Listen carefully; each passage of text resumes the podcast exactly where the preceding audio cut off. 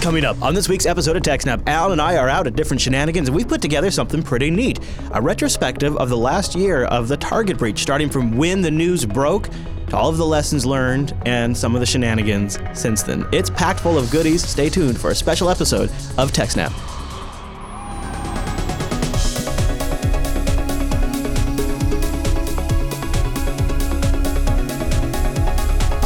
Everyone, and welcome to TechSnap, Jupiter Broadcasting's weekly systems network and administration podcast. We very sneakily streamed this episode live on April 14th, 2016. This episode is brought to you by our three fine sponsors DigitalOcean, Ting, and iXsystems. Oh, our live stream? Why, that's powered by the incredible ScaleEngine. Over at scaleengine.com, you should go check that out. My name is Chris, and joining us every single week is our host, the admin, the tech, and the teacher, Mr. Allan Jude. Hey there, Allan. Hey, Chris, everybody. Thanks for watching. Hello, sir. I'm really looking forward to today's episode because we are trying something new. You and I were talking about uh, your upcoming trip to the Open Source Data Center conference in Berlin, uh, which happens to be landing while I'm at LinuxFest Northwest ish. Yes. It's sadly it's the reason why I couldn't come to LinuxFest. Northwest and enjoy all the. But next year, Stuff. we'll just party harder. Uh, but we were talking about some major story events that have happened in TechSnap history, and there's there are a lot to pick from, and some that are, seem to be developing uh, even just in the last couple of weeks. Well, just th- that was what we were talking about. Uh, you know, there was a report on the the Sony Pictures Entertainment hack, Right. Which isn't actually the same as the Sony hack that was the first episode Right. of TechSnap, Which was about but the it kind of PlayStation. makes it just kind of Yeah. bookends the entire five years of the show. It's kind of impressive. One of those, one of the, boy, besides from me losing my voice after all those years, one of the other kind of big stories is the Target breach. And we were looking at our production calendar. We just crossed the year mark not that long ago from that big, epic Target breach that sort of changed data breaches for companies going forward since then. Well, yeah, it is the first time there. It was actually you know infecting the point of sale systems and Yeah. going after the embedded stuff. Right. and, And it- then we saw the same thing happen at Home Depot and then PF Chang's, and they just kind of spiraled and snowballed from there. And it had a, it had the perfect timing with the sunsetting support of XP, and of course these machines ran XP, and so we watched something fascinating happen, and it began with conjecture and how could they have gotten in and gotten to these all all these systems, and then through the process of the show. For following the story, we eventually end up with a definitive report on exactly what happened, and it's interesting to look back. Uh, despite my horrible outfits, it's interesting to look back at uh, sort of the evolution of a story like that. And so we thought, since at you know how they got in through the HVAC system Mm-hmm. and how you know Target had high-end corporate uh, security software that actually detected the problem, but it detected so many false positives that the admins were just ignoring it. And Yeah, you know that's good point, Allan. That's one of the things I remember jumping out was like, oh, there are there are nuggets that we could all take away from this breach.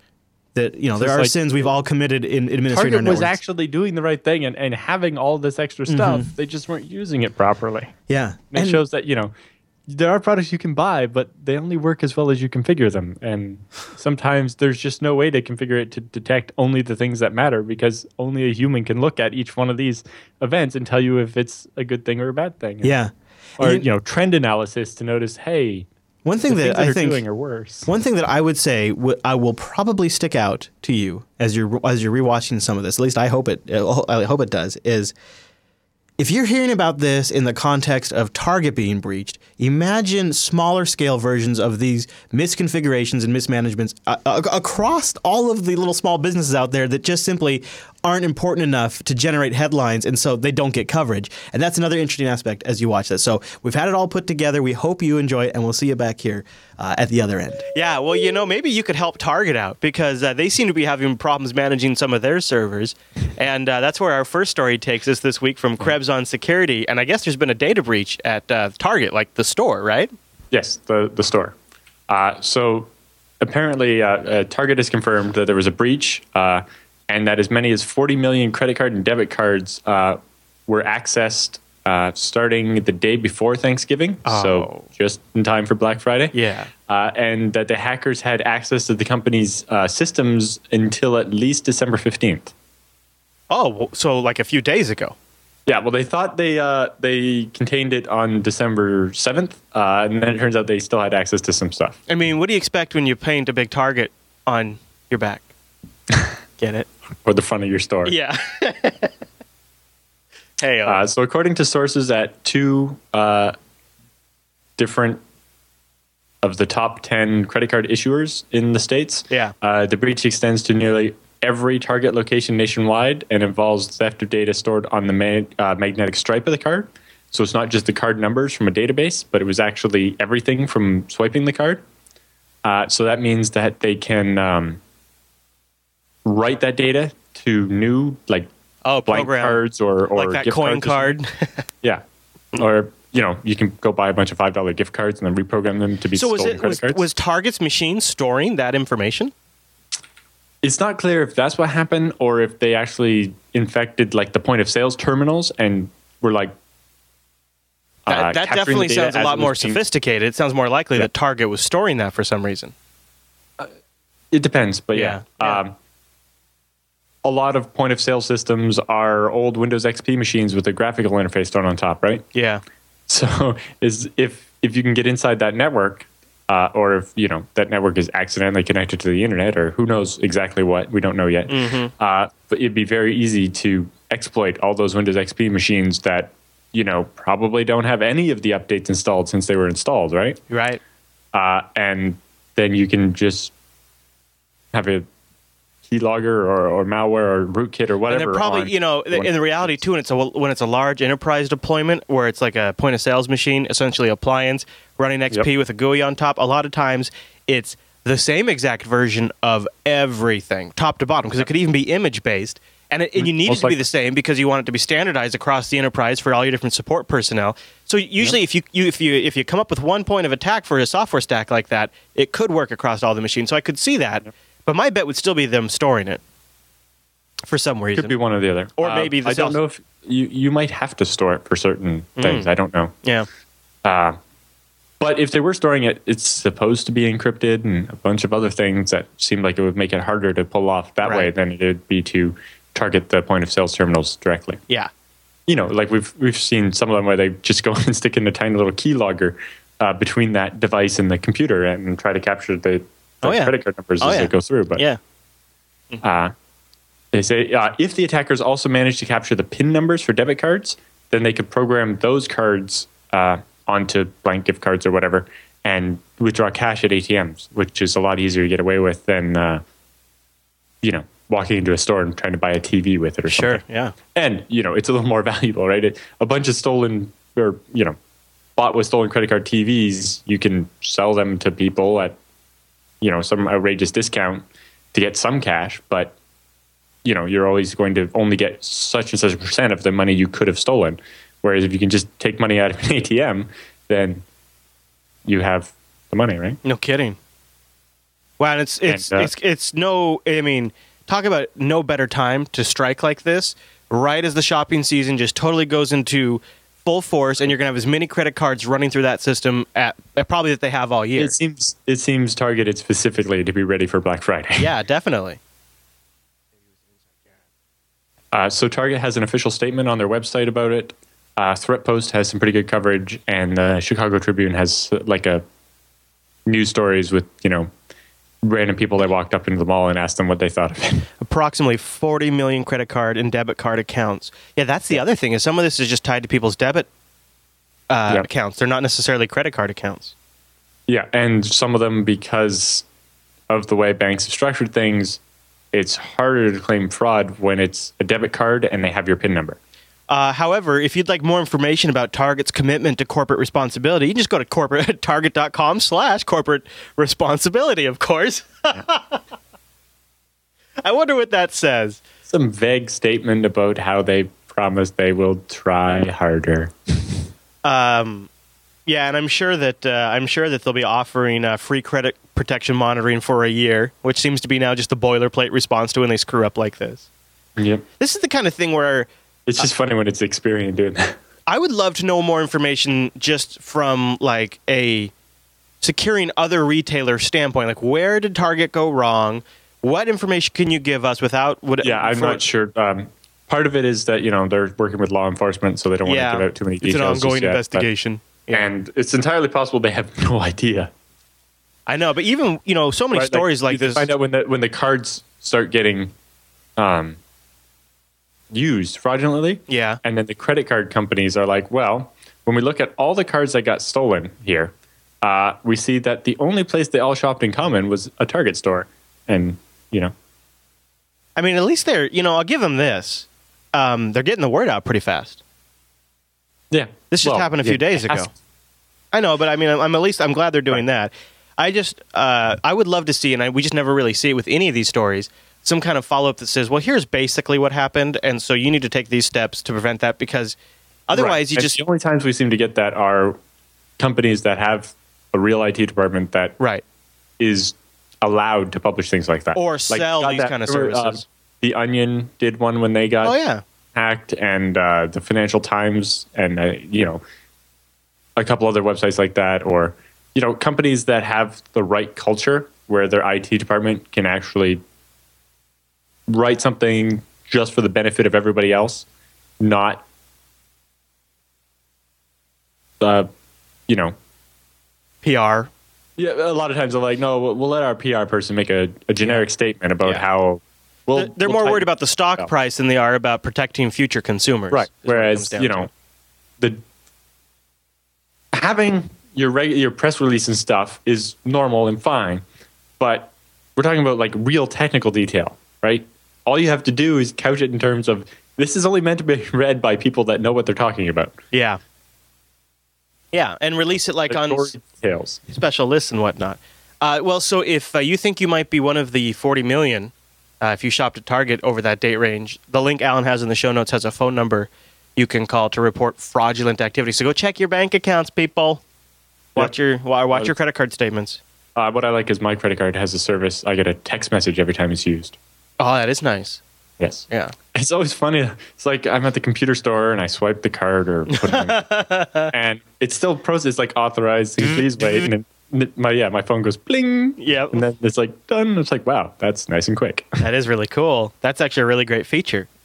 Yep. I wonder why more people don't Except offer for when when British companies bill me in the middle of the night, it's like my phone's going off and it's like ah. That. That I would don't be a care that Redstation charged me for that server. right. Yeah, I could see that happening quite a bit. Before we go any further, let's take a moment and thank DigitalOcean, another great sponsor here on the TechSnap program. Go to digitalocean.com and use that promo code SnapOcean. It's one promo code of power put together. SnapOcean gives you a $10 credit over at DigitalOcean where you can spin up a rig in no time. In less than 55 seconds. That's nuts.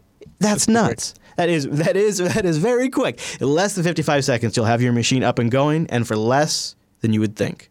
Five dollars a month gives you 512 megabytes of RAM, a 20 gigabyte SSD, one CPU, and a terabyte, a terabyte of transfer. Now, And digital. you can get bigger ones if you want. You know what? They also have launched. I don't know if you saw this, but they they're uh, it's just early access sign up right now. But they are launching their block storage program, which will is I started to hear about this, but I don't know much about it. Yet. yeah, I, I'm looking forward to hearing more about it too, but I think it's going to be very cool. Now, they already have a very straightforward pricing structure for DigitalOcean. So starts at $5 a month and then just increments its, up, its way up from there. And each increment, you get a lot more stuff, and it's it's obvious. Uh, they I'm also. expecting uh, very similar for the block storage. Yeah, I, I hope so. And I think this solves the problem you were having. It's like, well, I want to take my, Yeah. you know, my DigitalOcean droplet, but I want to make it my own cloud. Yeah. so I need a bunch of storage for it. hmm And right now, I've got a 40 gigabyte, S- uh, gigabyte SSD. Eventually, I'm going to want to expand that. So that block storage might be coming around just at the right time. Now, if you're just experimenting with stuff, maybe you're developing, maybe you're testing, they also offer hourly pricing. Then our $10 credit will really get you some mileage. It's super great. And they have some of the best tutorials out there. You hear us talk about Puppet and Chef and Ansible a lot. Well, they have a three part series on an introduction to configuration management. Really well written, extremely well put together, very informative about different environments.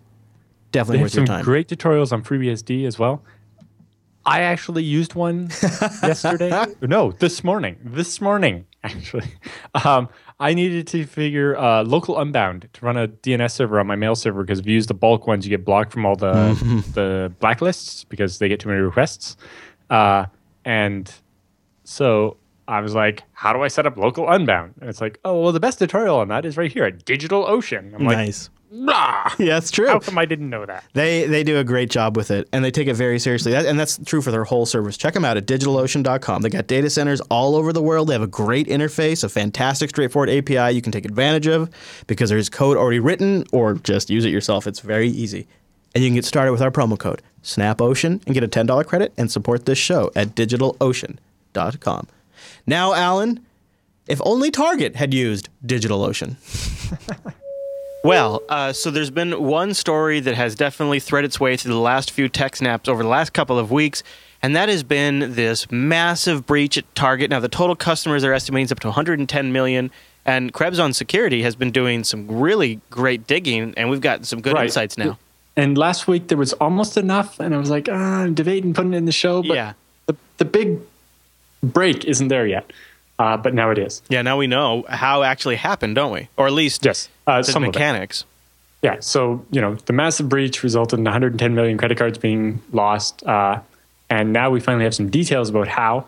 Uh, the attackers apparently managed to install malware on the point of sales terminals used uh, at the checkout lines. Now, the fact that they managed to do this on what appears to be every single point of sales terminal at every single Target store, as opposed to, you know, we've talked about other ones before where they distract the clerk, walk up and like plug Put a, a, USB a drive in. in. Yeah. Yeah, or a, or a hardware keylogger between Sure. the the point of sales terminal is just typing numbers in as if it was a keyboard into the computer, a little PS2 type one or whatever. Uh, but it doesn't appear that's what was happening here. Um, apparently, also there was a number of other stores and companies that were targeted and breached Yeah. uh, who haven't come out and publicly admitted it yet. So this attack apparently started uh, even as early as 2012 and was used against a whole bunch of different places, and they all just haven't uh, come out and said it yet. Yeah, Target's taking the heat, and it could be affecting a lot of people. Yeah, so it's uh, it kind of seems like with all now that it's kind of settled in, coming up and being oh us too. I'd I think it would look better if you did it now than later, but it also kind of asks the question: is why didn't you do it when you found out a month ago, right? Yeah, and of course they'll probably use ex- oh we they'll use excuse we were researching the extent of the breach. Right. Well, you have to notify your customers right away, otherwise your customers can't take the required steps to protect themselves. And, you know that's why we have laws in Canada about disclosure and things like that. Mm-hmm.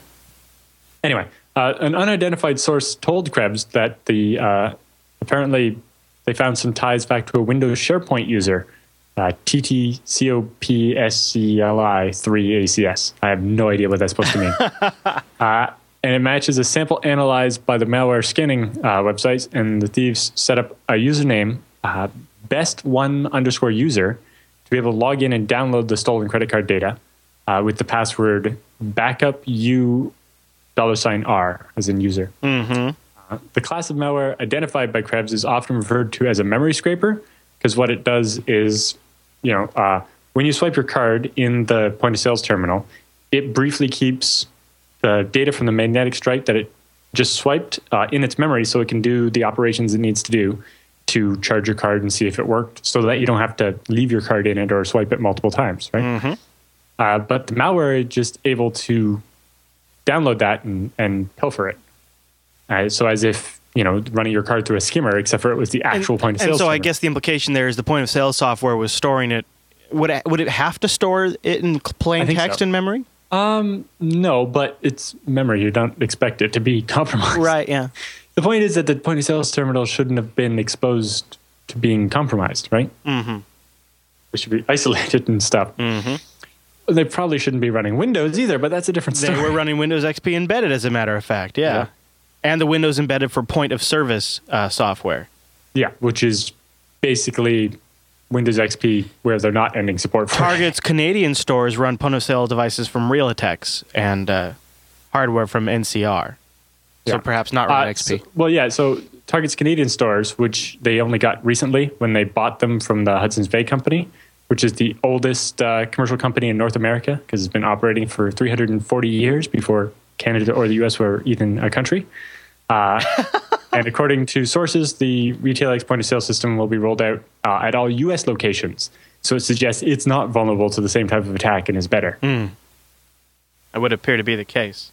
And there's also a PDF file here that um, somebody, probably from Target or whoever's investigating for them, uploaded the uh, malware and to, to a scanner. And it's since been taken down so that people can't read the report, but Krebs grabbed a copy for you.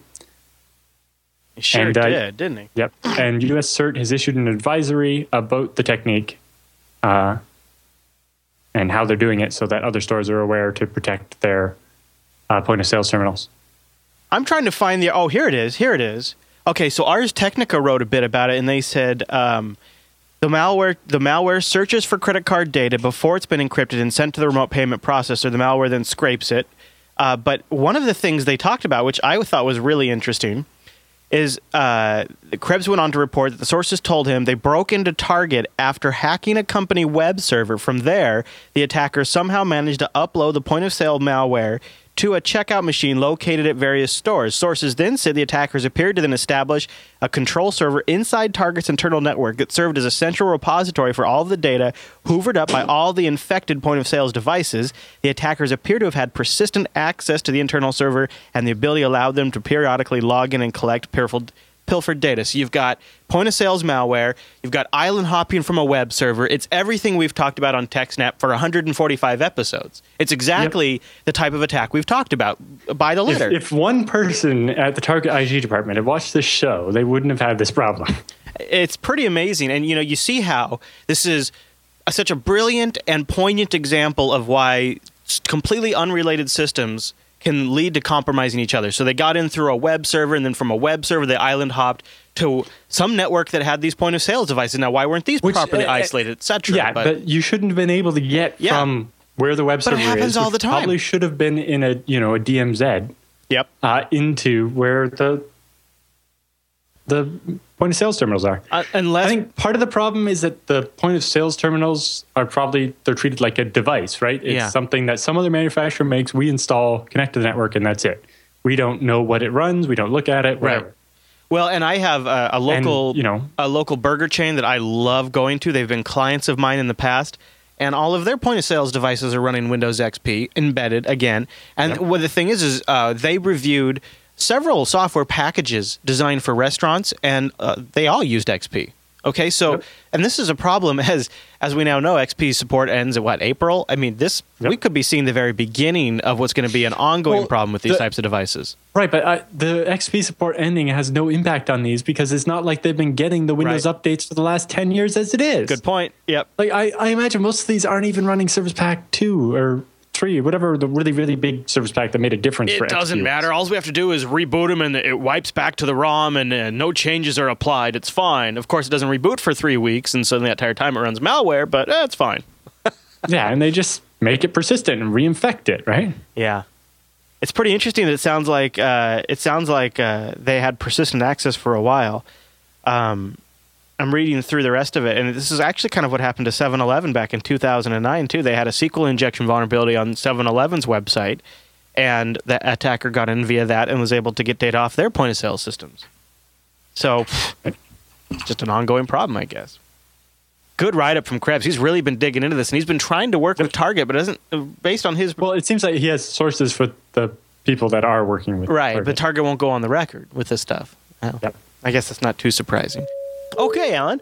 Well, why don't we uh, shift gears a little bit and talk about Target? It seems like this story has been going on for almost a, a month now in the TechSnap program, and now Yeah. it's kind of getting a little embarrassing. What's going on? Well, not quite. Uh, but, you know, uh, as we talked about a little bit last week, um, Symantec had posted the, on their threatexpert.com, they post when somebody sends them malware, they analyze it and post the results.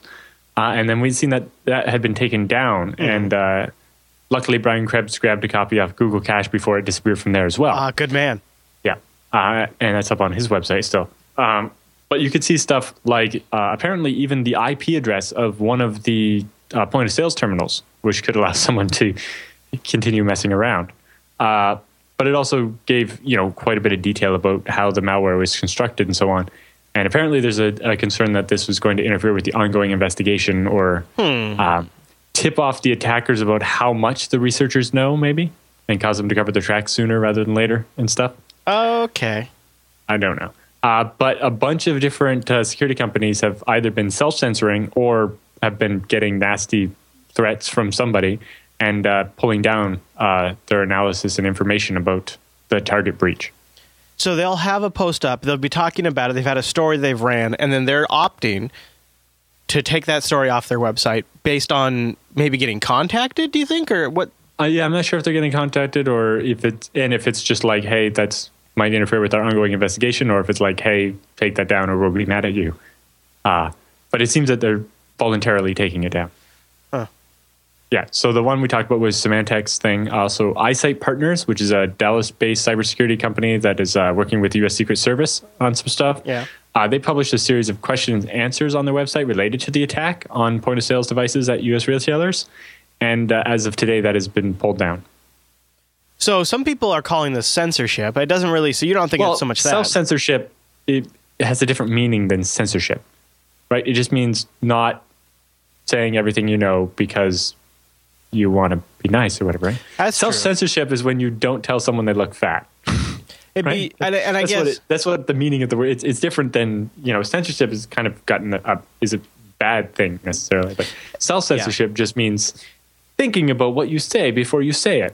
And they could maybe, after the investigation is completed, repost some of these things. See, what I go back Possibly. to on this is always one of the best things that could happen is if people give as much details as they can, so that way other people can improve their security systems and prevent Yep. the same thing happening to them. Part of this might have to do with the fact that uh, as many as six other U.S. companies are believed to have been victims of this point of sales related attack. Yeah. And so far, only Target and Neiman Marcus have come Mm-hmm. forward.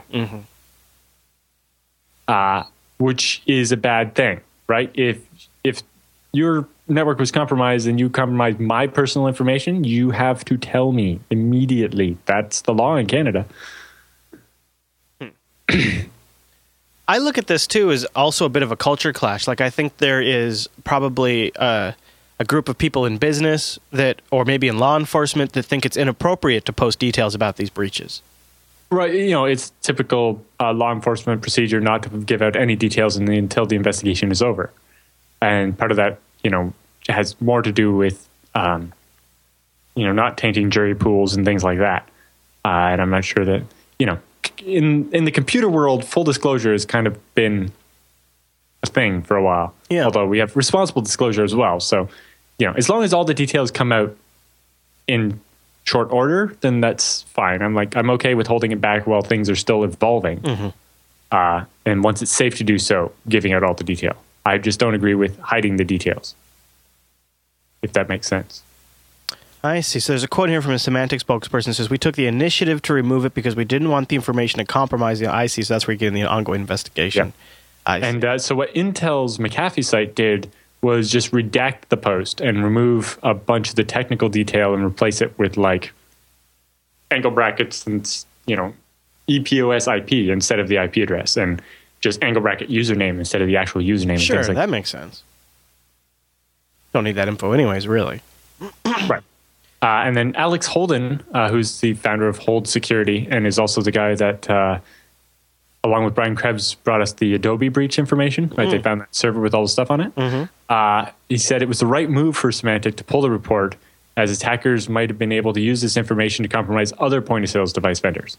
So apparently, you know, knowing all the details of the attack against Target could allow someone else to attack some other store. Yeah, but it also would allow another sysadmin or a network operations person to make this necessary fixes. And I almost, I mean, the thing I and at the caution same against. time, it would force the other stores to hurry up and secure their Right. systems. And the right? that's the argument for full disclosure. I, I would, I would caution against like uh, having your hold security and your Krebs. Not that they would, but having people like them who who know all the details. So the only way to really protect yourself if you have a massive point of sale system deployment is to hire them and pay them Right. because the information isn't freely available. Right. That's not good. So holding it back for a certain amount of time that's reasonable to give people time to patch their stuff and so on. Because I think uh, U.S. CERT has been putting out information about to, you know, the people that use these point of sale systems on how to secure them. Uh, but you know, a certain window of time to allow people to secure their systems is fine. But after that, the details need to be made public. yeah. Yeah, maybe. Uh, Holden says, I was surprised that this information was posted on the internet in the first place. Uh, besides having a target machine's name and its IP address, system structure, and drive mappings, it disclosed a very vital set of credentials set up specifically for exploitation of the device. So it gave the username and password. If Yeah. you remember, the username and password uh, used that were part of the malware that allowed you to connect the machine and, and exfiltrate the data. Yeah, that's too much. I don't know because it's it's part of the malware. It's not like we were giving out the administrator password for the target network, right? It was just the credentials used by the malware, which oftentimes gives you in, insight into the malware author, right? If they're going to pick their password based on, you know, some indication of who they are or what they're like or whatever, right? Mm, okay. Okay. So it's, um, you know, uh, unless unless there are other vendors that are still compromised by this malware, where I could then go and exfiltrate card data. Ah. Uh, it doesn't. I don't see that that password is very useful, right? like knowing the password that was used for, the, the- malware. yeah, if the malware right. is removed, then Yeah. it doesn't matter. That's a good theory. Is maybe there are active infections still out there. Possibly. Uh, it'll be interesting to find out what the six other U.S. companies that are st- already compromised Yeah. are.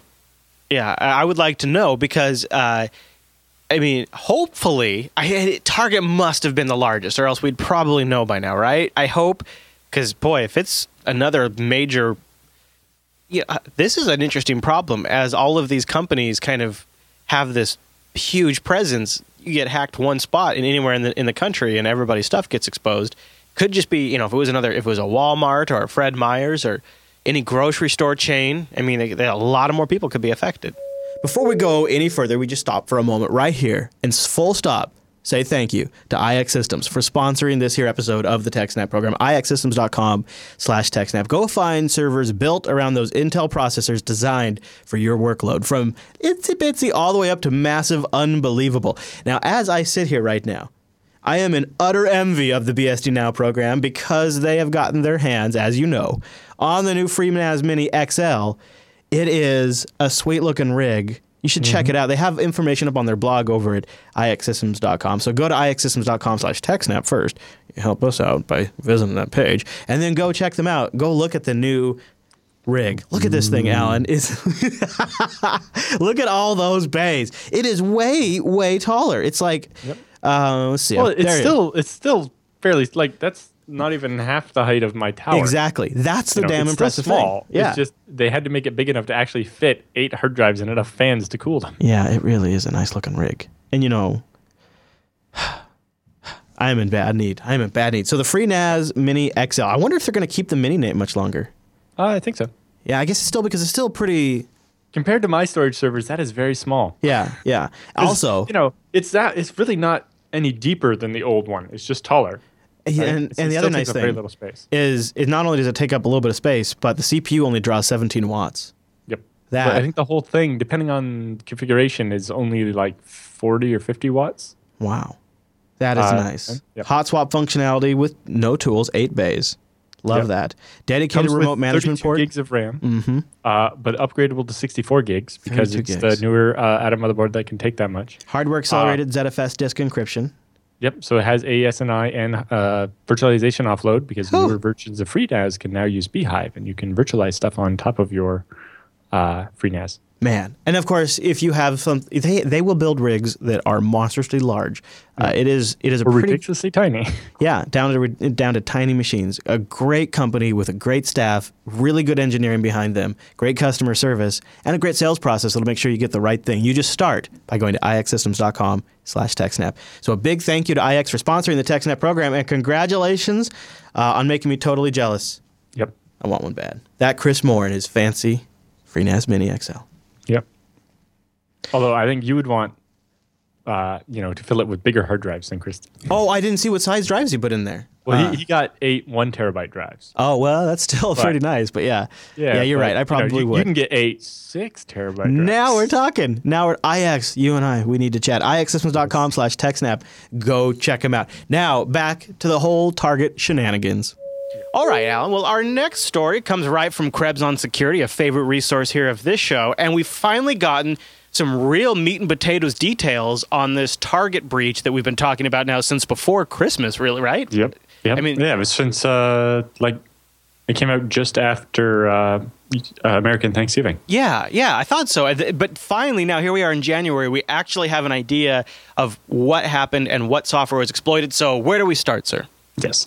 Uh, so, Krebs' article here says an examination of the malware used in the target breach suggests that the attackers may have had help from a poorly secured feature built into the widely used IT management software.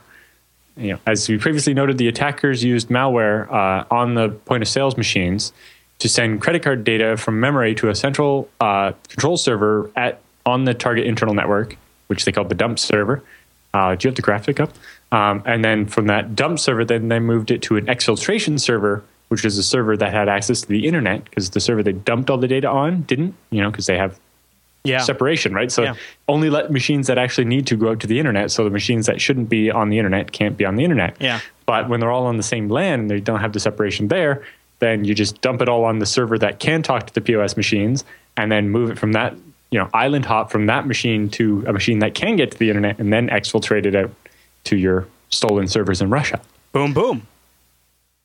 Uh, but as we learned originally, um, the user account best one underscore user with the password backup capital U dollar sign R uh, was used to log into that uh, a shared drive. Uh, in this type, or in this case, it was letter S, but you know, it's Windows. You can map whatever drive whatever you want. Yeah. Uh, and that so that username is the same one that gets installed automatically by an IT management software suite called Performance Assurance for Microsoft Servers. Uh huh. Uh, this product, according to its maker, uh, which is based in Texas, called BMC Software, includes administrator level user account called best one underscore user. That's pretty clever. Uh, so BMC explains that the best one underscore user account is installed by their software to do routine tasks. Uh, article states that while the best one user account is essentially a system or administrator level account uh, on the host machine, it's not in any groups like administrator or users, so it shouldn't even be able to log into a machine. Right. I mean, it's kind of like when you. I mean, it- the equivalent would be to give uh, on a Unix equivalent would be a root user at- with without a valid shell account, so they can't log into the shell. But uh, I don't know that it was quite the same as it's a supposed root. to be like a- it's, they call it's it not a a non account with UID zero, but yeah, it's right. They call it a account. non-interactive account is the idea. yeah, a service account. Yeah, and It's only been it's you know it's the account you create over the side to run a cron script. But, you know, we have seen exploits in the past where you have these service accounts that end up getting full login access to start especially when rather than having say a random password for each one there's uh, the same password for every copy of that software on every machine that that software is installed on and I, you know, this plague. So in in the, in the So Unix this- land, it you, you could kind do of S- comes you- you Go ahead. go ahead Well, in the No, Unix land, you could do SSH keys, right? So you could have something log in and passwords wouldn't have to be involved and things like that. But in the Windows land, these management softwares very frequently rely on these domain-wide accounts that uh, it's the same. It's because it's a domain account. It's a it's the same authentication on every single computer, and that's the only way for these these systems to go in and, and pull down the information they need. And they have to have administrative level access to get the the info from this, like read the event log and things like that. So it's it's sort of a requirement. They're kind of damned if they do, damned if they don't. You can't, in other words, you can't have these systems function without an account system like this. So tons of systems use this. Tons of, it's not just BMC, a lot of them. Yeah. Well, you know, you mentioned Unix and using SSH keys, but it's still not really the right way to do it. If, you know, the vendor has this one SSH private key and they put the public key Yeah. for that on every machine that has it, a all someone needs is that one key and they've now compromised every machine. Very true. You know, you should definitely have multiple keys and rotate them and stuff rather than just having that fixed. So, yeah. So, bad practice. It doesn't necessarily mean that every machine with this software installed is vulnerable. It may have been some other misconfiguration or some other exploit that allowed them to do it to be mm-hmm. able to to you know add that user to a group that made them able to access that share or something. Mm-hmm. Yeah. Also, uh, Dell SecureWorks issued a paper out. Uh, they did an analysis on this to people who have the BMC software and said, "Hey, you might want to be aware of this." BMC responded said, "Well, they're just trying to they're just trying to leverage the, the legitimacy of our brand." And blah blah blah blah. Uh, it's not. It's not. Yes, Dell SecureWorks is just trying to piggyback on the fact that everybody knows BMC software is good. Yeah. So this is an interesting thing here where you've you've got a pretty specific attack at this point. So you get in there, you're going specifically after a, an individual username and password for a specific IT management software. Now it's not the most unknown software, so it's not that uncommon, but it still seems a little specific to me. Um, I don't know their sales numbers or something, but it may be the kind of thing that you could assume almost any large corporation in the states would have installed on their Windows. I, I actually found a list of customers and I added it to the notes in a little bit, so I won't jump ahead. But yeah, I'll let you Yeah. So you know it might be that it was just a common, Common vector enough. that was Yeah. there. Yeah. Uh, but yeah, so Dell uh, SecureWorks came up with the thing, and they're basically providing some best practices and stuff for anyone that might have this software to make sure that they're not the next victim. Uh, and then BMC, you know, tries to spin that to make it not look like it, any of this might have been their fault or something. Uh, but anyway, so according to SecureWorks, one component of the malware itself installed a service called BladeLogic, a service name no doubt inspired to mimic uh, BMC's product, which is called BMC BladeLogic Automation Suite. Uh, definitely. So they were, you know, disguising it so it would wouldn't stand out. So if you're right? looking at the list of install the next- services, it looks legit. right? Except for you know, it just says BladeLogic instead of the longer BMC BladeLogic Automation Suite. But you know, that's a, it's almost social engineering, right? By giving it a name that looks close enough that uh, you know contains enough of the right buzzwords. Yep. That you know just get skipped over when you're scanning for things that don't belong. Yep. I totally agree. That's what they're doing. According to sources trusted by uh, Krebs, uh, using mostly open source data to keep tabs on the software and hardware used at uh, various retail environments. Uh, BMC software is in use at many major retail and grocery chains across the country, including Kroger, Safeway, Home Depot, Sam's Club, and the Vons companies, along many, many others. Uh, initial entry into the network is suspected uh, to have been facilitated by an SQL injection attack. Uh, so, you know, they think that originally they broke into the target website by SQL injection and then went on from there and eventually got into the internal network. Island hopped. Yeah, if that's true, then it really means that Target should have done a better job isolating their web servers from the point of sale system. There should be no way to get from A to B there. And, and a SQL injection attack is such a low hanging fruit attack, too. It, it, it's unfortunate that now, there's no couldn't proof that that was actually what happened. Right, This is spe- speculation. just speculation by Malcovery, which is a company that sponsors Krebs's blog. Uh, and I don't know. I have trouble taking them seriously because of their name. Like they Malcovery. seem to do, yeah, they seem to do decent research, but I just can't take them seriously because of their name. Yeah, the only reason I even really follow them is because Krebs seems to respect them and he, he lets them sponsor. So Yeah. Uh, and and like I've seen some of the research and it looked good. It's just Yeah. the name just doesn't work. some for me. marketing person picked that, I guess. I don't know. Because, yeah, Malcovery is, Yeah, that's just yeah, it's just icky. it's like using the word cyber. almost. Hmm. Anyway, uh, we also have a link here. Um, so Krebs contacted BMC and couldn't get them to say much, uh, but the Star Tribune newspaper got some actual quotes from them. So I have a link to their article there.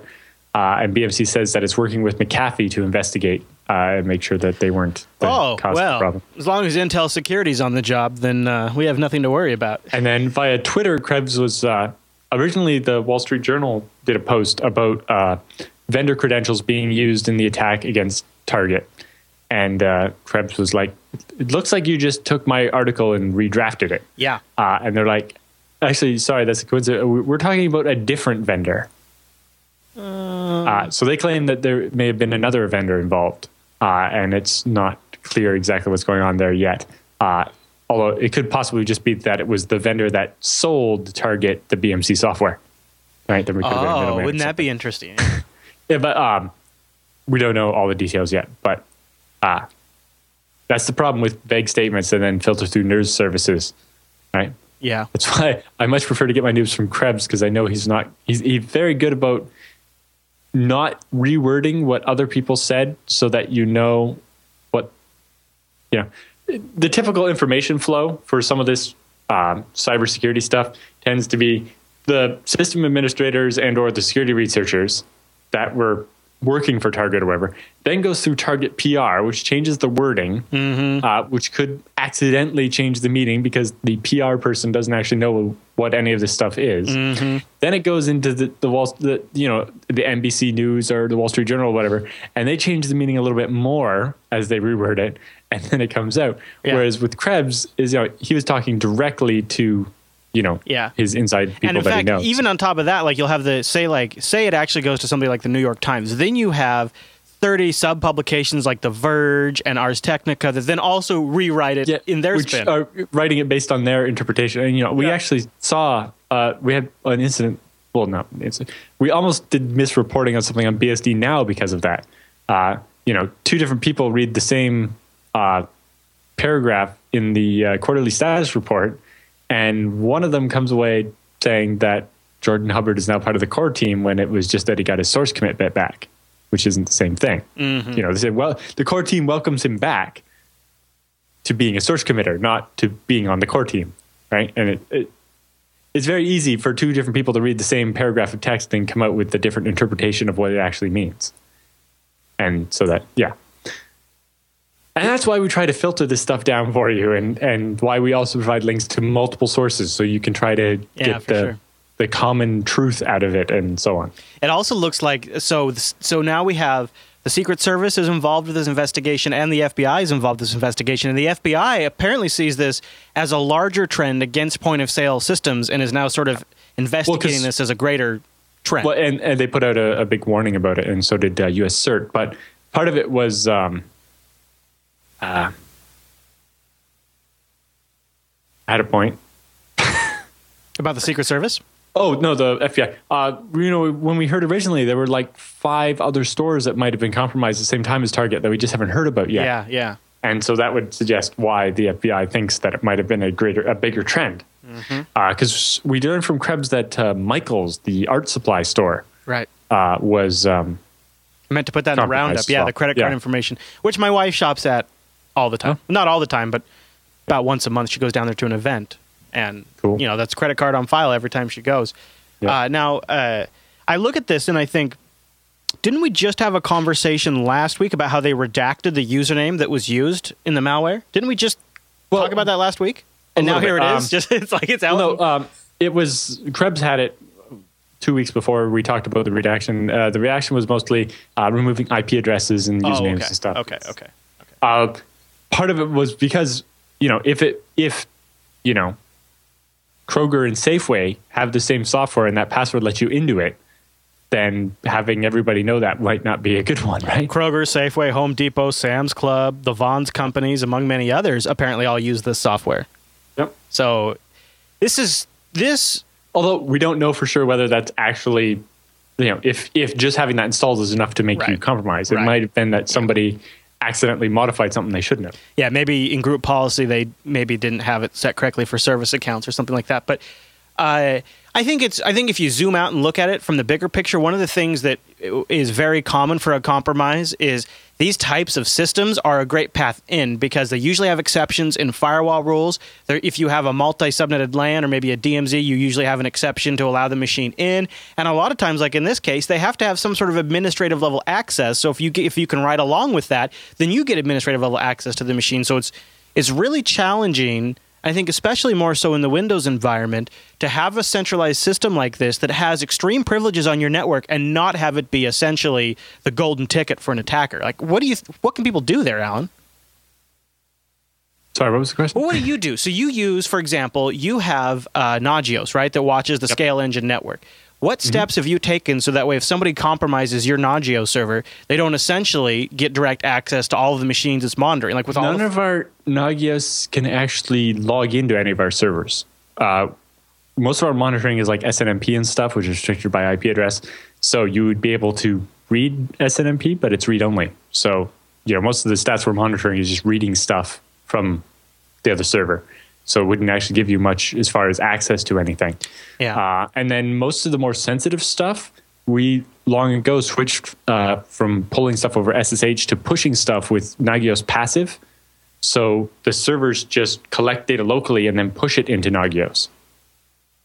So you have see this is so that would work for you with if SNMP works and things like that. It seems like sometimes companies when they get big enough, like somebody like the size of Target, they want to they want more automation out of that system. They want to be able to do more things from that system, and then that sort of changes your requirements and exposes you to It these be. types of things. Yeah. Um, it can be a problem with having single sign-on and things like that, right? If that one administrator account in the global admin group or whatever, and your Active Directory gets compromised, that's every server everywhere. Mm-hmm. Mm-hmm. Interesting stuff. Again, uh, some uh, we have an update from BMC linked in the show notes. Uh, Krebs' comment about the Wall Street Journal and uh, additional coverage from Ars Technica all listed out. This is, you know, it, this this fits in exactly with what I would expect when I hear these details. Uh, so it doesn't surprise me too much. So just a quick recap. Remember, we had we had malware installed on the point of sales machines. Those scraped credit card information right from memory, reported it back to a central control server over a Windows share, and then uploaded that up to the internet to, to the Russian comp- Well, you, stolen you saw the you saw the diagram, right? They Yeah. Went from the POS machines with the malware that we know about. That remember that's the one that got uploaded to Threatpost, and I think it's uh, it's back public there again. Um, and then that all that data got moved from those POS servers to a server called the dump server, uh, which was on the network that the POS servers could reach. Then they hopped from that server to the exfiltration server, which is one that had access to the internet because the dump server did not. And then once they had a once they had the data on a machine at Target that had the internet, then they could post it to their server in Russia. Craziness. Total craziness. So, our next story, this Target story, continues to evolve. And, and here we are at 148 episodes. And one of the things that Al and I discussed before we even went on the air with TechSnap is how we wanted TechSnap to take some of the big stories, some of the big stories that happen in the industry, security and otherwise, and, and really continue to follow them because the mainstream media and a lot of other outlets, they, they carry a hot story and then it gets old and they don't give you follow ups. And oftentimes, as the story gets older, especially with technical stories like this one, you get more good information. That's the that's the best time to pay attention. And I think Exactly. It's like usually there's the headline we find out oh Target was breached or whatever. And then, you know, now it's like what, 2 or 3 months later since we had the original story? Yeah. We finally have the details about how it happened. Yeah, and now these are we can And take these and apply them to actual like security, like real life security. And so, uh, Krebs on security is running another fantastic post on. Uh, now we have physically know like how the malware might have gotten into the network originally, right? Right. So as we talked about uh, a couple weeks ago, uh, Krebs said that you know while he was reporting on the fact that there was some relation to this um, uh, BMC network management software, uh, that the Wall Street Journal said that their source said it was a different vendor whose credentials had gotten disclosed and they were used to break into the target network. Uh, so now we know the details. Uh, reported by the Wall Street Journal and Reuters that the initial intrusion into the target uh, network was traced back to network credentials that were stolen from a third party. In this case, that vendor was the refrigeration, heating, and air conditioning subcontractor Oh, uh, that ran the HVAC systems at the Target stores and a bunch of other top retailers. Uh, sources close to the investigation said the attackers first broke into the retailer's network on November 15th of 2013 using network credentials from Fazio Mechanical Services, uh, which is a company in Sharpsburg, Pennsylvania, that monitors and, and controls the refrigeration and HVAC systems. isn't this so? These stores like just have people m- remotely monitoring their temperatures all the time. Apparently, I guess to improve customer experience. I guess. Uh, and so, uh, you know, the real crime here would be okay if you need to give these vendors remote access to your HVAC system, freaking separate the HVAC system from the rest of the network. I mean, give me a break. Uh, from from Exactly. use, from user accounts to actual physical network. It's not immediately clear why Target uh, would have given the HVAC company external network access, or why that access wasn't cordoned off from Target's payment network, let alone the rest of their network. Mm-hmm. Um, you know, we've seen stuff like this before, where uh, the HVAC system of a company in New York, I forget what kind of company, I think it was financial or something, uh, got breached, and then they, you know, sat in the HVAC system and then jumped into the computer networks and infected the computers and then they cleaned up the computers and then they just got reinfected again to that same HVAC network. They couldn't figure out how it was getting into their network What's because it was on? coming in from this system that nobody was thinking about. Yeah. And uh, I know Google's HVAC systems got breached before at their office in Australia. Oh, That's And right. uh, remember, it had like uh, control of like security cameras and stuff as well. yeah, I remember. It's all one system. Yeah. Yeah. So if you go back in the TechSnap archive, you can find this happening plenty of times before. It's not the first time this has happened. People need to watch more TechSnap, Allan. How many times do we got to tell them? Yep. Uh, according to a cybersecurity expert uh, who works at a large retailer, who asked not to be named because he doesn't have permission to speak about this, says it is common for large retailer uh, retail operations to have a team that routinely monitors energy consumption and temperatures at stores to save on costs, particularly at night, and to alert store managers if temperatures in store fluctuate outside an acceptable range that could prevent customers from shopping at the store. Want everybody to be comfortable. Right. So, you know, during the winter, it has to be warm enough in the store, and during the summer, it has to be cool enough that people aren't going to be feeling bad inside. And I guess so that requires, you know, like probably some temperature sensors on the outside of the building to determine, okay, what temperature are they coming in at? I mean, I'm sure there's a balance. and try things like that. But mostly, it probably makes more sense to have one company that has, you know, an operations center and monitors every Target store, uh, rather, or you know, one company that monitors all the retail stores for a region, rather than having each store have a dedicated team of people who monitor the store overnight. You'd think so, right? Yeah, and uh, so in this case, they seem to have network access to log in and make changes to the temperatures and the thermostat settings or whatever, and that it wasn't properly, you know, isolated. Mm-hmm. It seems to me that if you were going to do this, you might look at doing like a reverse tunnel instead. So there's no way to connect from outside into the HVAC system, but the HVAC system maybe VPNs out to the office of the this HVAC controller company Yeah. and that way the controller company can access the the um, HVAC system, but there's no way from the internet to get into the HVAC system. PC PC Wiz in our live chat room wants to know if we would recommend Telnet. No, uh, you know, when I was working for a doctor's office, where obviously there's HIPAA and things to worry about, and they had a piece of equipment that would need troubleshooting from the vendor, they had a little D-Link. Um, VPN box, and the way this would work is you would go to this little D-Link VPN box. Well, first of all, what the what the what the doctor's office would do is we'd leave it unplugged all the time. And then when they needed it, we'd plug it in, just a little power cord, and it was right where the where the gal who worked down by the computers could get to it. And then there was a web page she would go to to say request support. They'd like themed it, you know, they'd done like a custom branding. Yep. And request support. That would actually on the back end initiate a VPN connection to the vendor. They would see the VPN connected, and then they would call, or you know, you'd have a call ahead of time to arrange it. And they, so they would get in, they would get access over that tunnel, but it was initiated by the user for a support need. It wasn't always open. It wasn't always available. And that's kind of like what you're talking about, where the VPN initiates Or from the customer always side. open, but yeah, that way. So it, it allow you know normally with a firewall you generally allow traffic out, but only specific traffic in. Yeah. And this way you allow no access into the HVAC system, but the HVAC system calls out and keeps this tunnel up because if this company is going to monitor your HVAC 24 7, you need that link up all the time. Yeah. But uh, and, you know that still can expose a danger, right? If somebody breaks into the HVAC controller company, they Yep. can come into that tunnel. Yep. So the HVAC system still needs to be isolated. Like there's no reason that that's not physically on a completely separate network. Right. I mean, you as the IT administrator never know what's going on at the HVAC company. Maybe they have a disgruntled employee, they have somebody quit. Yep. You know, I was just going through my notes the other day. I was cleaning out some of my Dropbox, and I was seeing, you know, notes in here that I really, know, I know I still have details on some of my old clients' networks that if I ever wanted to do something inappropriate, I'd have a heyday. Like, th- there's not a really good structure people have in place for when vendors leave. Well, and part of that is also that the network shouldn't be designed such that it relies on people not knowing how it's set up to mm. keep it secure, right? Yeah. Like knowing how it's set up shouldn't give you the ability to breach the network. Right. It's just not going to last. It's not going to work forever. Right.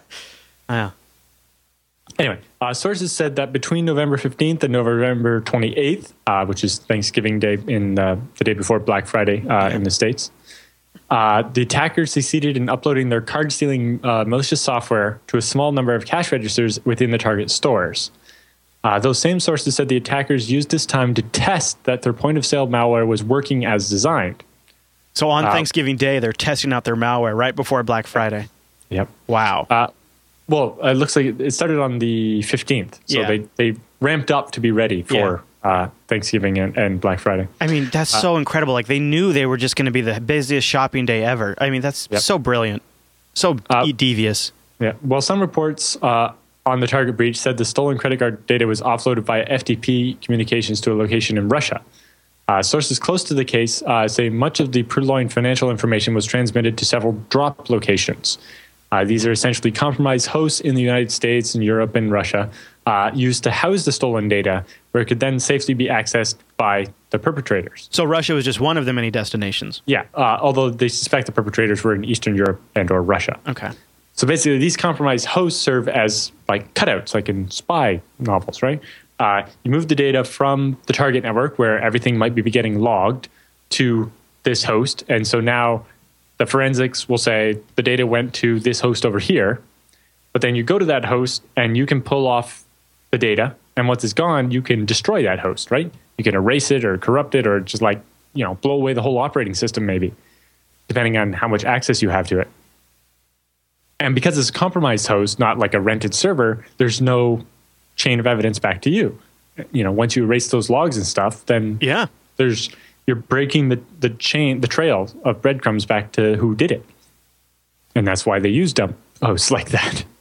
This blows me away because this is uh, this when you start hearing the details about how they did it, like you know, using the HVAC vendor's login, pre pre deploying the malware to test it, using several drop locations, it honestly sounds like something that you or I could actually come up with. Like we could. Yep. This sounds within our range of capabilities, so it doesn't take that much. Well, you know, uh, it depends how they got the data, but yeah, they could have gotten the password. It seems that there was just a default password for the HVAC system, Jeez. and that maybe that same password let them get into multiple stores. Uh, yeah, that we've been probably. It's probably the same vendor managing many stores, right? So Yeah. and they have the same Uh, point of sale systems, the same software deployed everywhere. It's perfect. Yeah, and so uh, you know they could. It could have just been like insider stuff, right? They just compromised someone that, that works there, or someone uh, who used to work at the HVAC vendor. Just went on the hack forum and said, "Hey, I happen to know that secret password that they don't change. Uh, would anybody like to buy that for a few thousand dollars? Right. yeah. You know, and that's the kind of stuff that can happen. Yep. Yep. it's good. I'm really. I'm actually. I'm a little. I, I sound like I'm like I'm a little impressed on one on one hand because it's just like it's evil genius, brilliant, and it actually seems Right. very straightforward. And and I'm also very happy we're getting some real quantifiable details that we can take as educational lessons from this. Exactly. And say, You know, we're not going to do that. things were kind of up in the air and a little. It's like uh, when we were talking about that BMC software. yeah. they were like they're denying it. Do we believe them? And it turns out that yes, it, maybe it wasn't their fault. Yeah, I mean, maybe they had some crappy system account password, but it's not really the vent- that software vendor's fault. right. Yeah. Interesting. Any other But it, it, it's just more examples of bad practices, right? So it's not the HVAC vendor is not the only person who has a default vendor password, right? We've seen this happen on like ten different devices now. Yeah, I know. We, we see it happen all the time on this show, and it's Well, kind there's of. a secret account that if you just know the password for, it gives you root access on everybody's device. I mean, the dirty secret. I mean, the dirty truth. Really, it's not even a secret. Is this is a systems network and administration podcast, and so often these vulnerabilities, some of the, uh, I mean, a lot of the blame can be placed on the system administrators. Now, a lot of times, you know, they have corporate pressures and and politics they're struggling with, and low budget, so it's not really their fault. But if their job would have been been allowed to execute as it should, some of these things would have been prevented. Like if they could have had somebody in there who was isolating this HVAC network. That would have Well, yeah, saved like, Target seems like hundreds of millions H- of dollars. This HVAC network should have consisted of the HVAC system and a router Yeah. that VPN'd out to the, Yeah. or even allowed the VPN in. Really Yeah. bad setup, but allowed and or put it in a DMZ separate. or something. I Yeah, mean, it's just completely physically separate, so that a misconfiguration can't cause it to be compromised. I wonder if the, the the scale of deployment. So let's say, just for a rough number, Target has hundred stores, but you know it's a lot more than that. But let's say they have hundred stores, they have to replicate that solution hundred times, and if that meant hundred separate routers, hundred separate internet connections, they just don't want to do it. It's too Yeah, much money. but if the solution literally consists of a yeah, fifty dollar D-Link, yeah. How is that not a problem? Well, and like uh, there's a figure in here. Uh, Target right now could be facing losses of 420 $20 million as a result of this breach. 420 million dollars. I don't know what those numbers are based on. So it says that uh, it's based on recovering the cost of the uh, millions of cards, fines from the card uh, brands, and for non PCI compliance, and direct target customer service costs, including legal fees, credit monitoring, and tens of millions of customers impacted by the breach. I guess yeah, they would have to pay for the credit monitoring, and if yeah, if the if some of the things they were doing were not PCI compliant, then Yeah. the the credit card issuers, which would be on the hook for all the fraud committed on these stolen cards, would then fine Target for it. So, And the other, so here's the other thing: is uh, that figure does not include estimates to take into account how much Target will spend in the run-up to implementing technology at their checkout counters to accept more secure chip and pin credit and debit cards. In testimony before lawmakers on Capitol Hill yesterday, Target's executive vice president and chief financial officer said upgrading the retailer's systems to handle chip and PIN could cost them $100 million. Depends on what they're changing, but you know, Cheaper than Target was 420. on. the- You're right. Target was on the path to do chip and pin like ten years ago. We talked about this, yeah. um, and it it just seems like if they had just done that, Now, uh, uh, Krebs notes that Target may be able to cover some of those costs through a mesh of network business business insurance claims. Uh, this was Target has at least 100 million of cyber insurance and 65 million of I know directors uh, and uh, offers liability coverage too. So, but still, it, you know, they're gonna they're several hundred million. do- This is gonna cost them 700 million dollars, insurance or not. Yep. So you're right. When you talk about this is what system administrators face. When you talk about the cost of replicating an isolated network with routers and independent internet connections 100 times or 400 times how many locations they have, I bet you it's not nearly as much as 420 million dollars and the massive PR setback they have over this, right? Well, it seems having a separate network for the HVAC system for every single Target store in North America would probably should be able to be done for under a million dollars if you don't count so. man hours and stuff. You'd think so. Before we go any further, let's thank our friends over at Ting, a fantastic sponsor of the TechSnap program. TechSnap.ting.com is where you go to support this show and get yourself a $25 discount off a Ting device. Or if you've got a device you want to bring with you, you're going to get $25 in service credit. Average monthly bill per, per line is like 23 bucks. So if you're going to get $25 service credit, that's pretty nice. It's really simple how it works. It's a flat rate, starts at $6. That gets you the line. However you want to utilize the line at that point, well, it's like you're an adult that can make your own choices. You just use your minutes, messages, and megabytes, and whatever you use is what you pay for. It's $6 for the line, and you use it however you want. They have a great control panel, awesome customer service. You get to speak to a real human being, and they have all kinds of devices for you to choose from. Uh, you can start by going to techsnap.ting.com. Uh, I'm going to mention right now, they have it on sale, a, uh, uh, uh, iPhone 5S. I think it's a refurb. The 5S silver, 288 bucks, unlocked, no contract. You only pay for what you use. This is a great phone. Uh, this is a really nice phone if you don't if you don't want something that's Android uh, with a great camera, good battery life, nice size for two hundred eighty eight dollars, no contract. They got a whole range of devices, everything from SIM cards, feature phones, nice entry level Android phones, up to like the high range iPhones and Androids.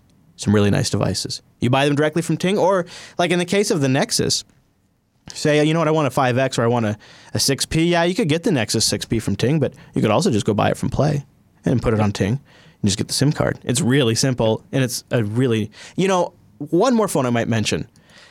I keep reading that uh, LG is shipping Marshmallow soon for the LG Volt 2. Uh, that seems like maybe the best budget Android phone because it's tri-band LTE, which is nice in a lower priced Android device. It's gonna get Marshmallow soon, and it's sixty six dollars with no contract. And that includes the SIM card. Yeah, and it's and and, they, and and LG announced they're gonna upgrade it to Marshmallow soon. I wonder if they have yet. Let me check the specs. No, it's still on Lollipop right now, but it's still got you can still get Lollipop with it, so you still get mm-hmm. a, a fairly recent one. But yeah, I think that's a steal. I, I wouldn't be surprised if Ting doesn't have that much longer because people have got to be seeing that and buying that. And you can go there, check it out, support the show. Grab yourself any kind of device. TechSnap.ting.com. Go see how Ting is making a difference. You can try out their savings calculator. It's way better than the rest of the mobile industry. TechSnap.ting.com. And a big thank you to Ting for sponsoring the TechSnap program. Now, Allan, we must sort of round out our target coverage. And I think if I recall correctly, a total wardrobe disaster is hmm. nigh. And Allan, our first story this week is a little follow up on the Target breach story. I guess it's been getting some serious um, Yes. review, hasn't it? Uh, yeah, there was a report that was prepared for the Senate Committee on Commerce, Science, and Transportation uh, that kind of explains what happened uh, based on everything we know now. Uh, some of it might not be complete until Target finishes its its own forensic investigation, uh, but this is basically a compilation of the best of everything we know now, uh, compiled through the lens of what's called kill chain analysis which basically involves looking at all the things that could have been done to stop the attack, all the different steps uh, where and why we didn't stop them at that step, and why we didn't stop them at that step, and so on. And uh, how or why each of those wasn't done. And then, uh, so kill chain analysis was actually developed by security researchers at Lockheed Martin in 2011 uh, because they were always under attack, and they were like, "Well, we need, we can't just assume that we'll be able to stop every attack at the door. So we need to look at every step that an attack goes through and look at how we can best stop the attack at each of those different phases." Uh, so this analysis suggests that Target missed a number of opportunities along the kill chain to stop the attackers and prevent the massive data breach. Uh, so I guess maybe it makes most sense to start with the timeline at the very end of the PDF file. So this is the timeline of the Target data breach, and we see that starting back in the beginning of September 2013, we know that Target uh, was certified as being PCI DSS compliant, which is the payment card industry data security standard, which basically means that they follow all the rules and that they shouldn't it shouldn't be easy for an attacker to steal all the credit cards. Now we've talked about it many times how that uh, compliance there is is really not stringent enough. But anyway, at that time, attackers managed to steal credentials from Fazio, which is the uh, HVAC company. Uh, so then, around November 12th, the attackers first breached the target network by jumping in through the um, the company that was monitoring the air conditioning system. Mm-hmm. Between the uh, November 15th and 28th, the attackers test their different uh, malware on the point of sales machines at Target stores. Just a small number to start. Uh, then on November 30th, uh, they install their malware on every point of sales terminal at Target. Uh, and they also started installing their data exfiltration malware, which was how they were going to manage to get the data they stole out of the Target network. Uh, at that same time, the Symantec uh, security software identified malicious activity related to the exfiltration software, and FireEye, uh, which is a, so- a company that makes a anti, it's not really antivirus, but a intrusion detection software. Uh, alerts there started getting triggered about the point of sales malware when it was installed. Uh, then the attackers installed upgraded versions of the exfiltration malware uh, before they started actually um, taking the data out of the network. That was December 2nd. And FireEye triggered more alerts then. But Target didn't do anything about the alerts. It seems, uh, as we talked about, maybe it seemed like the alerts were buried and there were so many alerts that they just ignored them instead Yeah. of actually Got lost in the them? noise. yeah. Uh, and then on December 12th, the Department of Justice notified Target about the breach. And on the 15th, Target confirmed the breach and removes most of the malware. And the attackers lose their foothold in the network. On December 18th, uh, Brian Krebs breaks the story about the Target breach. And on the 19th, they publicly announced that 40 million credit cards and debit cards uh, were stolen. And then on January 10th, they upgrade that number uh, to include 70 million people whose personal data was stolen separate from the credit cards. Wow. Jeez. Uh, so the report identifies a bunch of places where Target could have stopped the attack but didn't. Uh, first, Target gave network access to a third party vendor, a small Pennsylvania heating, ventilation, and air conditioning company, uh, which do not appear to follow broadly accepted information security practices. So the, uh, the IT security at the HVAC company was lax, which you, is Not too surprising. not excusable, but not surprising Right. considering they're an HVAC company. right. The vendor's weak security allowed the attacker to gain a foothold in the Target's network. Uh, but then Target appears to have failed to respond to multiple automated warnings from the company's anti-intrusion software, that'd be the FireEye stuff and the Symantec stuff, uh, that the attackers were installing malware on the on Target's uh, point of sale systems and in the servers they used for the exfiltration. What's the point of paying for all this FireEye and Symantec software to detect intrusions if you just ignore them when they get reported to you? Boy, I hope a lot of uh, corporations are listening to that statement because I think that happens a lot, Allan. Yeah, well, they think, oh, we have FireEye, so we're protected. But And then they don't properly resource or staff the people who need to be able to monitor it or give them enough time or have enough of, this, of a discussion around what they want to see from it. It fails at all kinds It's- of levels. it one of the interesting things is that it actually did detect it. So it you was working. yeah, uh, that kind of gives me a little more confidence than I would have had in the past about anti-intrusion software. yeah. Yeah. Uh, the attackers who infiltrated Target's network uh, with the vendor credentials appear to have successfully moved from less secure areas of Target's network, the HVAC system, to areas storing customer data, suggesting that Target failed to properly isolate its most sensitive network assets. So the, the fact that they were able to go from the HVAC system to the point of sales terminals is one strike against Target. But the fact that they're also able to get to the databases where all the customer data is was another strike against them. Right. And uh, we also found out from earlier reports that uh, the attackers had access to all of Target's email as well. Mm, man. So they could partially probably watch uh, the IT department talking about them yeah, if and they make were. it easier to evade. Yeah. Yeah. And it's entirely possible if they had that level of access, they might have been able to delete the alerts, uh, the email alerts from FireEye saying, hey, administrator, there's an intrusion. I suppose they could Although, have. Yeah. I think uh, FireEye uses a console; it doesn't email you, but you know, that, that's you know, it, it shows that why that kind of stuff needs to be separated. Mm-hmm. Email is is needs to be very secure, and it's something that a lot of places don't really think about. It's like, oh, if you're in our internal network, you can just go willy nilly on the email. yeah. And then it also says Target appears to have failed uh, to respond to multiple warnings from the company's anti intrusion software regarding the escape route the attackers plan to use to exfiltrate data from Target's network. Now, uh, also, the other one, we heard about was according to the report by Brian Krebs, the customized version of Black POS, the malware that was used to target the point of sale systems, that's available on various cybercrime forums for 1,800 to $2,300 and that's what was installed on Target's uh, point of sales machines. Uh, that malware is described by McAfee's director of threat intelligence operations as absolutely unsophisticated and uninteresting. While at the same time, the Department of Homeland Security said it was very sophisticated Right. in that it stole data from a point of sales Well, terminal. to some people, that would be considered sophisticated, but apparently, looking at the actual exploit, Yeah. it was uh, the code. It was not a very well written code. That's, that's what I think it is. I think it kind of depends on your point of view. If you look at something like it's just the capability of doing, even be able to do this, well, that right there on its face could be considered extremely sophisticated. How you do it, I suppose they don't care so much about the details. And I think, I, but I think if you're McAfee and you look at stuff like this every day, you're like, no, that one's a joke. right, exactly. There's a reason it only costs two thousand dollars. Yeah.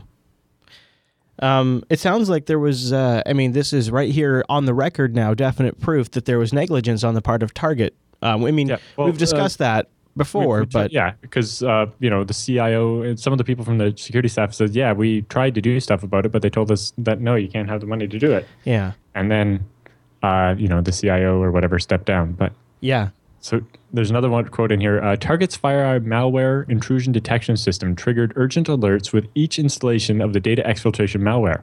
However, Target's security team neither reacted to the alarm nor allowed FireEye software to automatically delete the malware in question. oh, Target's Symantec antivirus software also detected malicious behavior around November 28th, uh, implicating the same server flagged by FireEye, or FireEye software. So just that, the correlation of, of multiple uh, different security software saying, hey, something fishy is going on on the server should have caused someone to go look at that server, and it didn't happen. yeah, So then uh, we talked a little bit about the the kill chain. So I wanted to just kind of describe the steps in this kill chain. Uh, you have the graphic up for that. It's the uh, third to last page. third to last. Okay, yep, I can pull it up. It's the one with uh, the definitions of each step. Yeah. yep, got it. So uh, the first step in the kill chain is recon, right? That's when the attackers are doing research, identifying different systems, selecting who they're going to go after. Uh, for example, these guys probably didn't start out picking target. They were like, "Where can we break into?" And it's like, "Oh, look, we found Right. target." so this wasn't their that." first at time out, right? Is what you're saying? This right. is yeah. But also, they didn't pick target and then exploit and then try to find an exploit for target. They went out and said, "Who can we exploit?" and happened to find target. yeah, gotcha. It's really funny to be talking about targets and then the, sh- the store is called Target. Yeah, yeah, Yeah. so then you have the weaponize phase, right? That's where you put together uh, remote access malware with an exploit. So that's when you take your co- your exploit or whatever and stick it in a PDF file or an Office file or, or a Flash or Java exploit and deliver it. So the next step is the delivery. That's how you transmit the weapon to the target, whether that's as an email attachment with like phishing or something, or just you know tricking people into opening it, or if it's on a website like a watering hole where you just trick people into going to the website, or it's a website they were going to go to anyway, a legitimate website, and you just happen to have broken into it and affected it, or you know the old leave a USB stick in the in the parking lot, right? Yeah, somebody just pick it up, plug it in. Yeah, and then we have the exploit. Once delivered, the weapon code has to be triggered, uh, exploiting the vulnerable application or system. Right. So yes, you can email someone an attachment, but you have to convince them to open it. Yeah. And once they do, that's when you've exploited the system. And then you have the install phase. That's when the weapon installs a backdoor that allows the attacker persistent access. Right. So now you have a way that you can get into that system whenever you want. And then you have command and control. That's when you you the infection there, this, the virus, uh, communicates with outside servers uh, and allows the attacker to get inside the network, to give instructions, to update the virus or whatever they have to do. And then finally, you have the action phase. That's when the attacker works to achieve their objective, whether that's exfiltrating data like credit cards, or you know, in more uh, espionage type cases, stealing plans or designs or Right. intelligence data of some kind, or their goal may just be to destroy the data, right? Break in and delete some data, uh, or some other further, further intrusion, right? To now that I've exploited this system, I want to hop into the next one, which is kind of as you know, as the attackers broke into the HVAC company, their action was to jump into the target network, and once they broke there, they had to break into the the point of sales network and so on. So they actually went through this whole thing multiple times as well, right? They go through the kill chain in multiple occasions. And then uh, the second to last image page of the PDF actually shows the timeline and the various chances uh, that target missed in order to stop the attack. Right. So during the recon, weaponize, and deliver phase, the attackers took advantage of weak security at target's vendor to gain a foothold in target's inner network. Right. So if the HVAC company had had better security, they wouldn't have got to the recon phase. During the delivery and exploit phase, Target missed warnings from its anti-intrusion software that the attackers were installing malware on their network. Right? They had basically a month's notice that something hinky was going on and they just ignored it. Then through the delivery, exploit, and install phase, the attacker took advantage of weak controls within Target's own network to successfully maneuver into the more sensitive areas. Right? If the HVAC control system had been isolated so that you couldn't get to the point of sale systems from there, then they would have never been able to deliver the exploit to the point of sales machines Right. Or exploit them or install and so Right. and finally during the command and control and action phase target missed information provided by anti-intrusion software again about the attacker's escape plan which allowed the attackers to steal the 110 million customer records right? if they had been monitoring the network activity more closely they would be like what's this ftp connection to brazil or russia maybe we shouldn't allow that yeah. They might have caught that. yeah, and if they had managed to shut that down, they maybe could have stopped a lot of the cards from being able to leave the network, and the attackers wouldn't have got as many credit cards as they did. So yeah, Target missed a lot of opportunities there uh, to do that. But yeah, uh, so also in the story here, I've linked uh, a video kind of explaining some of the the kill chain, how how Lockheed came up with the kill chain. Then there's their paper called the Intelligence Driven Computer Network Defense, informed by analysis of adversary campaigns in intrusion kill chains, which is an awesome name for an academic paper. No kidding. And it basically describes how they came up with the system and how you can use it to uh, protect your network. Very And, good. And you know, and How there's basically different steps you have to take to protect yourself at each of those different levels of the attack, and how you can, uh, you know, even if you miss the chance uh, to stop them from exploiting uh, a vulnerability to get inside your network, Yeah. if you can then detect or stop them from installing the malware, then they can't get to the command and control phase, and they can't ultimately get to the action phase. Mm. Interesting, and um, um, more damning of target than I expected. Not that I didn't expect them to be, but uh, uh, uh, at you know no fault or lack any fault. But uh, to me, it seems Well, pretty clear it's- there was several points of critical failure, and the most Yeah, obnoxious one is the logging that they just were completely ignoring because that's something anybody, no matter what your scale, does have the capability of getting their hands around if they really dedicate the time and resources Yep. to it. It's yeah, I guess it's it's almost more damning that they had all that all those chances they missed them. Like if they just not if they had just not had FireEye installed Right. and not been triggered, then it'd be you know, slightly less offensive. yeah, even though technically you should be more uh, upset the fact that they didn't have that, but at the same time, yeah, the fact that they had the information and just didn't use it uh, makes it worse. Allan, it's like when you get your wife pregnant and you had the condom in the drawer next to the bed. You know, you had the suppose. you had the means to prevent the accident, but it still happened, and now your CTO gets fired.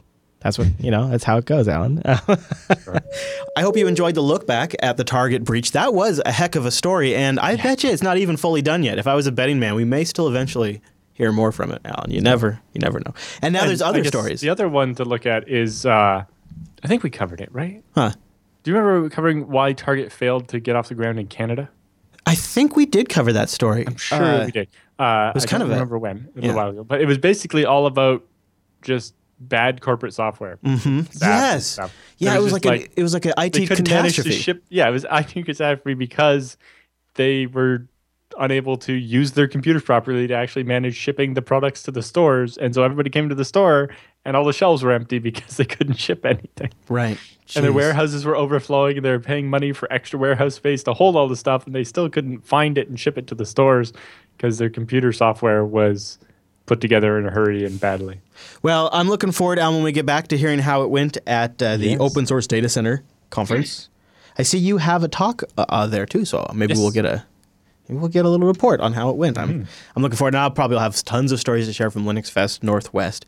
If you have stories you want to share, things that you're noticing out in the headlines, something maybe the TechSnap community might be interested in, techsnap.reddit.com is where you go to share that. We also would love to have your emails, your questions, and your feedback. We didn't get to any this week, so we will have lots to answer. So please do send it in. We'll get a whole batch going in the next couple of episodes. Go to jupiterbroadcasting.com slash contact and just choose TechSnap from the drop-down. And then we'll dig through that mailbag and answer your questions in the upcoming episodes. Pretty easy. Oh, also RSS feeds are available. You can subscribe and get the show on demand. And last but not least, you should also watch us live. You can catch it over at jupiterbroadcasting.com slash calendar at 1 p.m. Pacific, which is 4 p.m. Eastern, uh, 2000 UTC. there you go at jblive.tv. Okay, everybody, thanks so much for tuning in this week's episode of TechSnap, and we'll see you right back here next week.